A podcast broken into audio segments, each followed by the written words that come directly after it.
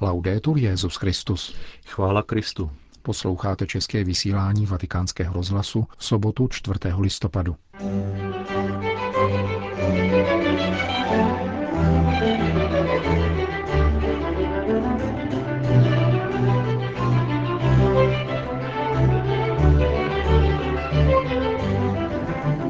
Je zapotřebí studovat příčiny nucené migrace, protože prvním právem člověka je neemigrovat, řekl papež František Mezinárodní federací katolických univerzit. Vychází první intelektuální biografie Jorge Mario Bergolia s mnoha překvapivými a demitizujícími pohledy. Publikaci, na níž se papež František poskytnutím rozhovoru jejímu autorovi podílel, vám přiblížíme v rozhovoru s ním v druhé části našeho pořadu, kterým provázejí Jiří Hebron a Milan Glázer.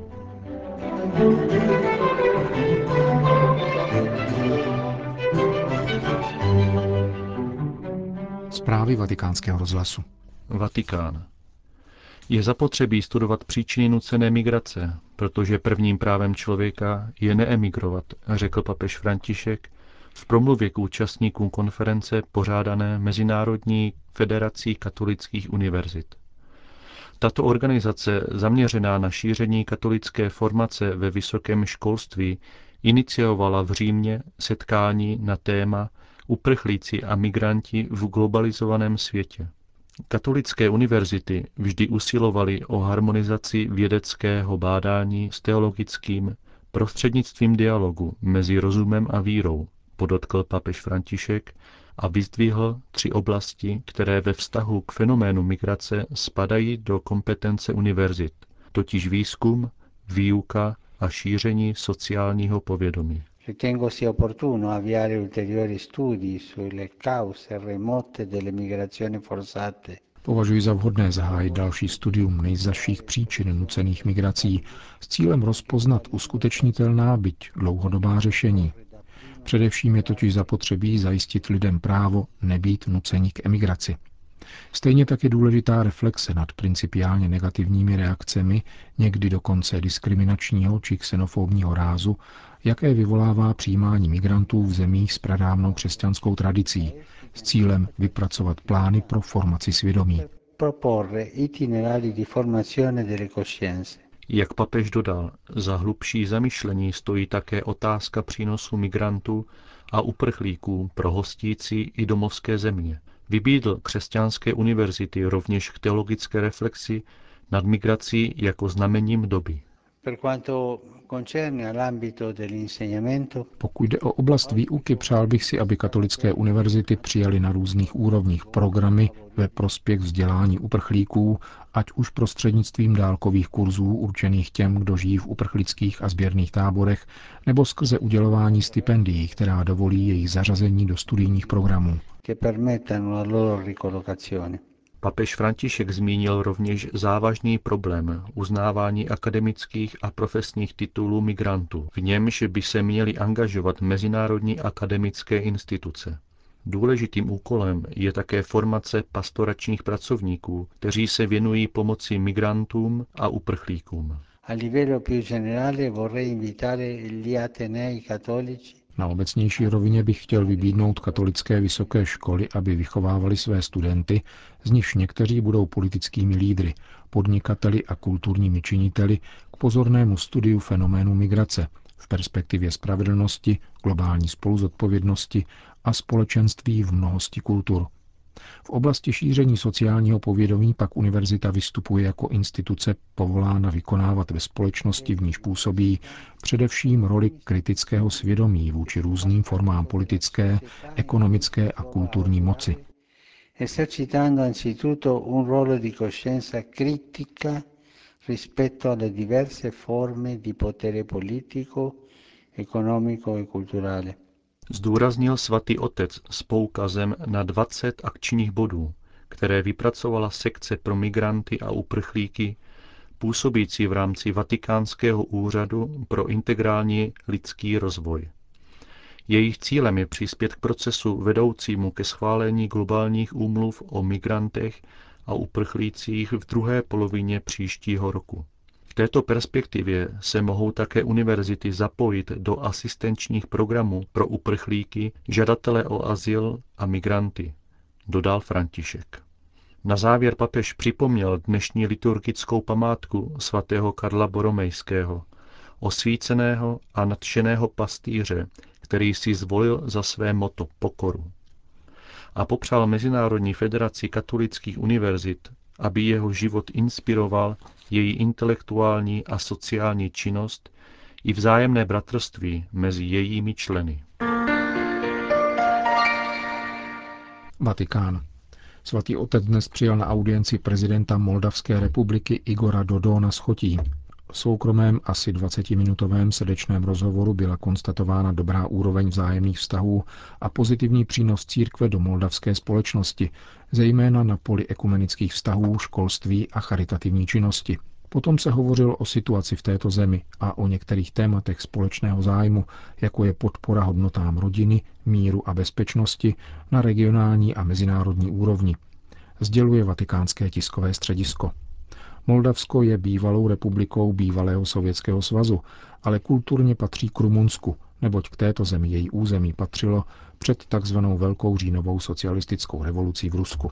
Proto také rozhovory moldavského prezidenta s papežem a pak s vatikánským státním sekretářem probíhaly s tlumočníkem v rumunštině a italštině. Vatikán.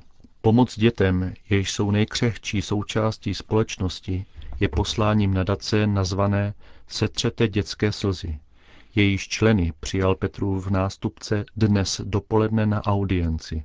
Nadace vznikla v roce 2000 z podnětu multinacionální společnosti Sixt, nesoucí jméno německé podnikatelky Reginy Sixtové. Přišli jste se do Říma setkat s Petrovým nástupcem, jemuž zejména leží na srdci ti nejmenší a nejslabší, jimiž jsou děti. Osoušet jejich slzy konkrétními projekty znamená odporovat skartační kultuře a přispívat k vytváření ličtější společnosti – Pokračujte ve své činnosti v přesvědčení, že boží něha se obzvláště zračí na nevinných dětech potřebujících pozornost a podporu.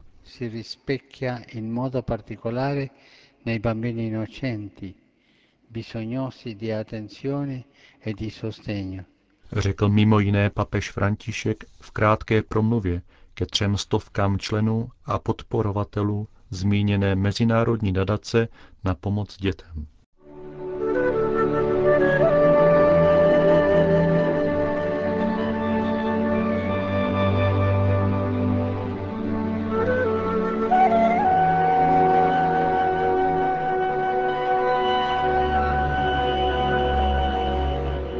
příštím týdnu vyjde další knižní publikace, jejíž autor měl možnost vést rozhovor s papežem Františkem.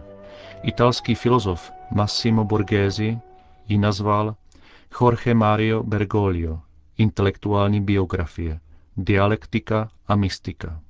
Obsahuje překvapivá odhalení a vyvrací nemálo panujících omylů, pokud jde o intelektuální zázemí úřadujícího papeže.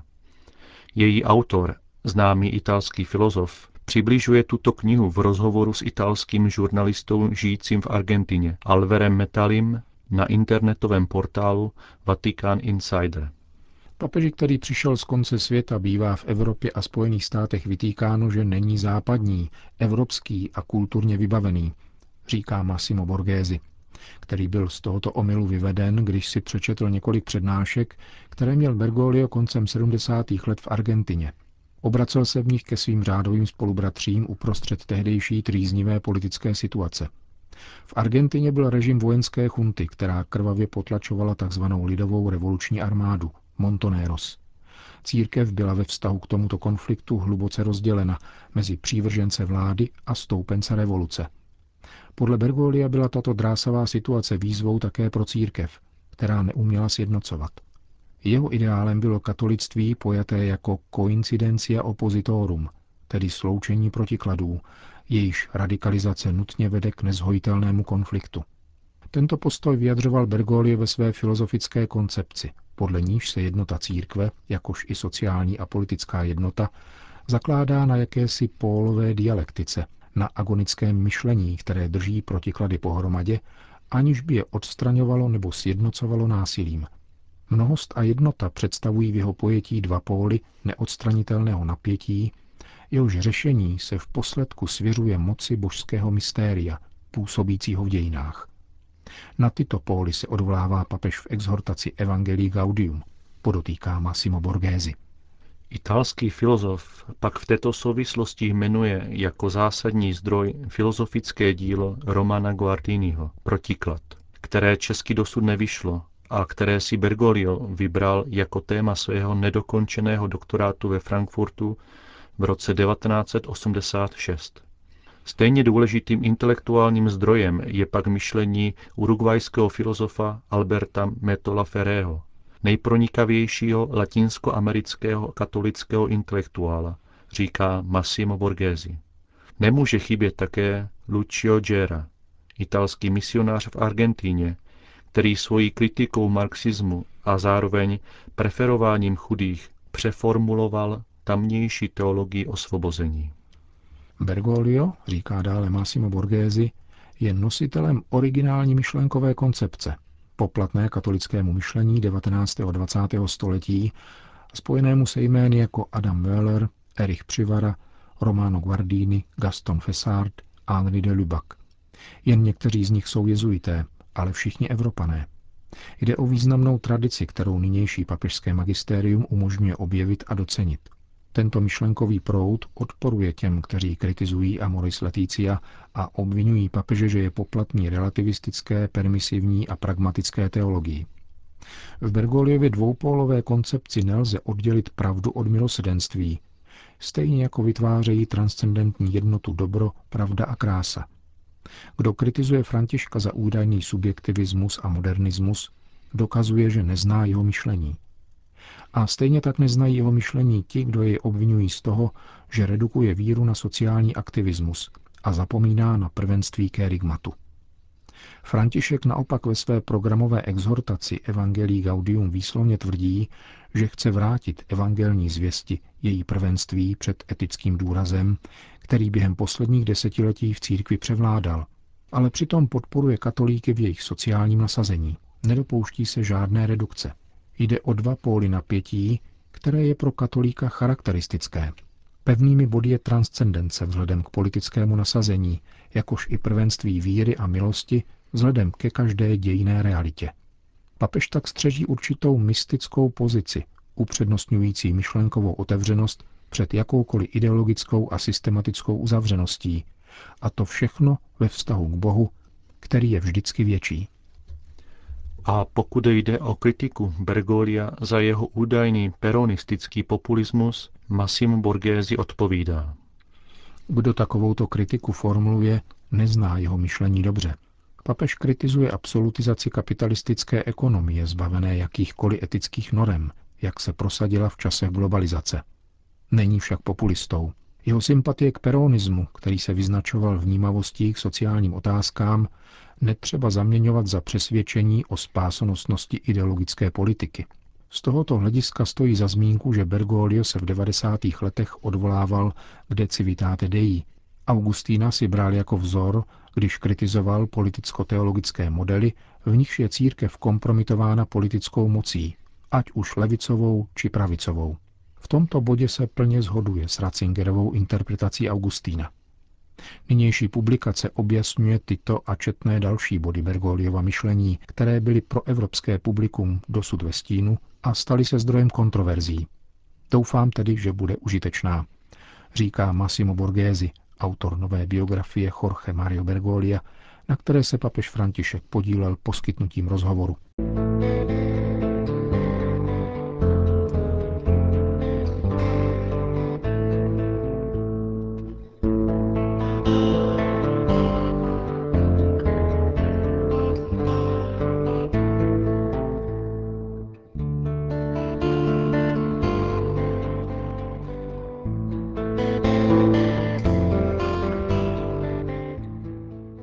Končíme české vysílání vatikánského rozhlasu. Chvála Kristu. Laudetur Jezus Christus.